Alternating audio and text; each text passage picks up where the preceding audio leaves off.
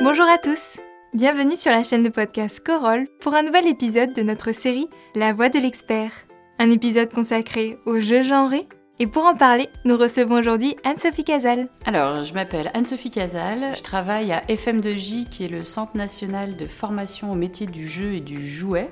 Pour ma part, j'ai une formation de psychologue du développement socio-cognitif et des pratiques interculturelles. Ce qui m'intéresse, c'est la manière dont l'individu construit ses processus de pensée, ses apprentissages. Et ça fait plus de dix ans maintenant que j'accompagne les professionnels dans leur pratique autour du jeu donc plus spécifiquement les professionnels de l'éducation et les professionnels de la petite enfance. les jeux genrés, en fait, c'est euh, des supports euh, ludiques, donc des objets de, de, jeu qui vont avoir une connotation de genre très marquée. Donc on parle souvent de stéréotypes de genre.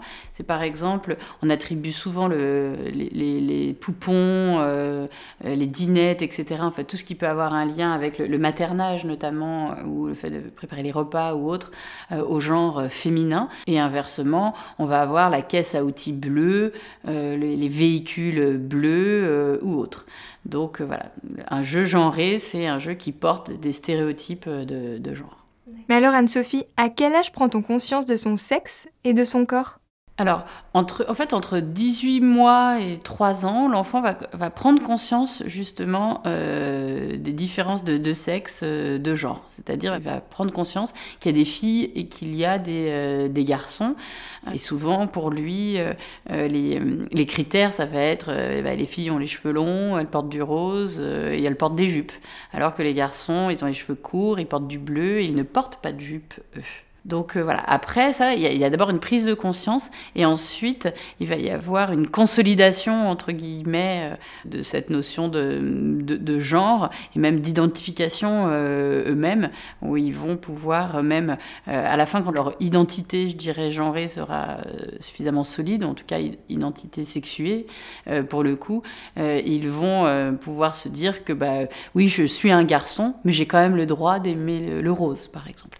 C'est-à-dire que déjà, vers 5, euh, 6 ou 7 ans, ça dépend euh, des, enfants, ils vont pouvoir dépasser les stéréotypes de, genre. Et justement, en quoi le sexe de la poupée va-t-il influencer le jeu de l'enfant? Je suis pas sûre qu'il y ait une influence euh, si importante que ça. Après, ça peut être intéressant quand même pour les enfants. C'est-à-dire qu'il y a des enfants qui vont se dire Ah, tiens, ça c'est une fille, ça c'est un garçon. Moi, je trouve que c'est toujours intéressant d'avoir des poupons sexués parce que bah, cette différence anatomique, elle existe. Euh, les enfants se posent des questions.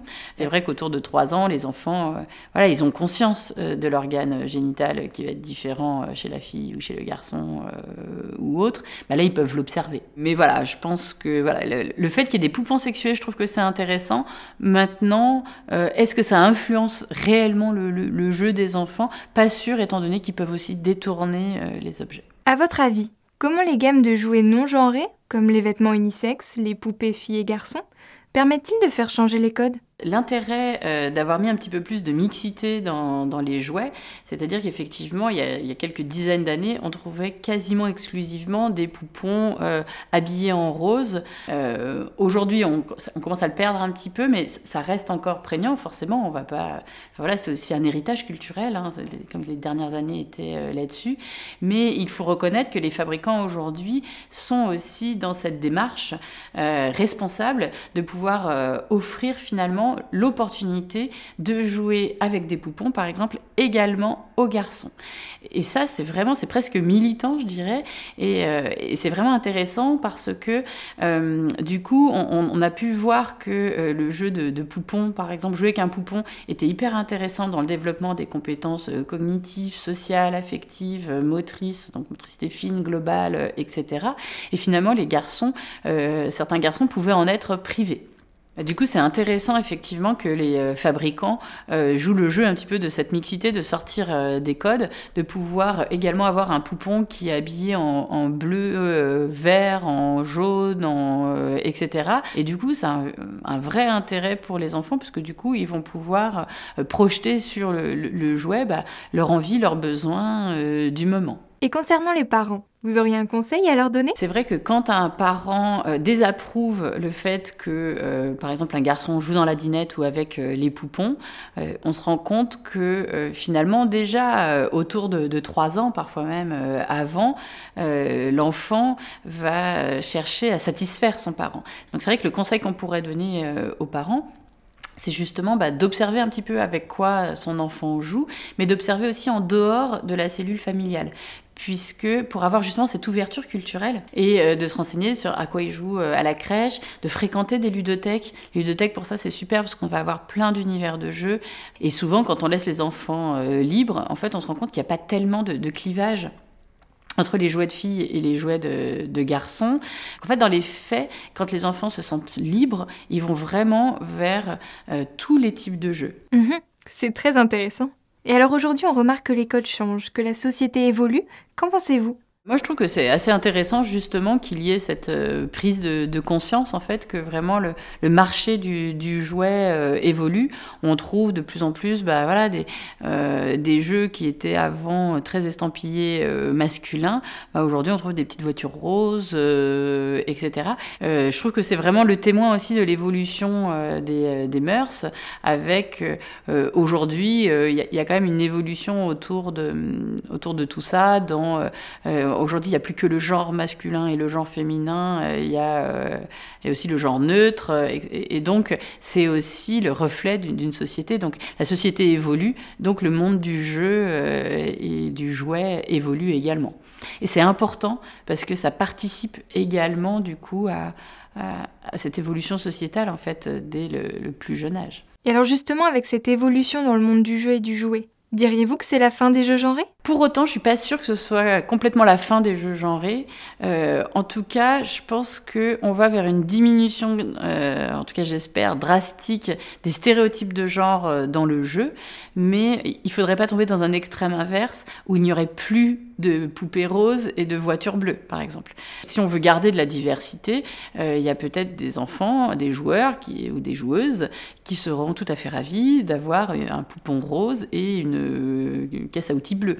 En revanche, que ce soit finalement une proposition parmi tant d'autres, que finalement ce ne soit plus la norme d'avoir un jouet qui porte un stéréotype de genre, mais qu'il euh, euh, y ait une grande diversité dans, les jouets, dans une vraie ouverture, dans quelque chose de plus inclusif en fait. Et d'après vous, que pourrait-on mettre en place pour aller plus loin dans cette démarche? Par rapport aux stéréotypes de genre, je crois qu'il faut, on peut effectivement continuer euh, à aller vers euh, vers ces, genres plus neutres euh, ou autres.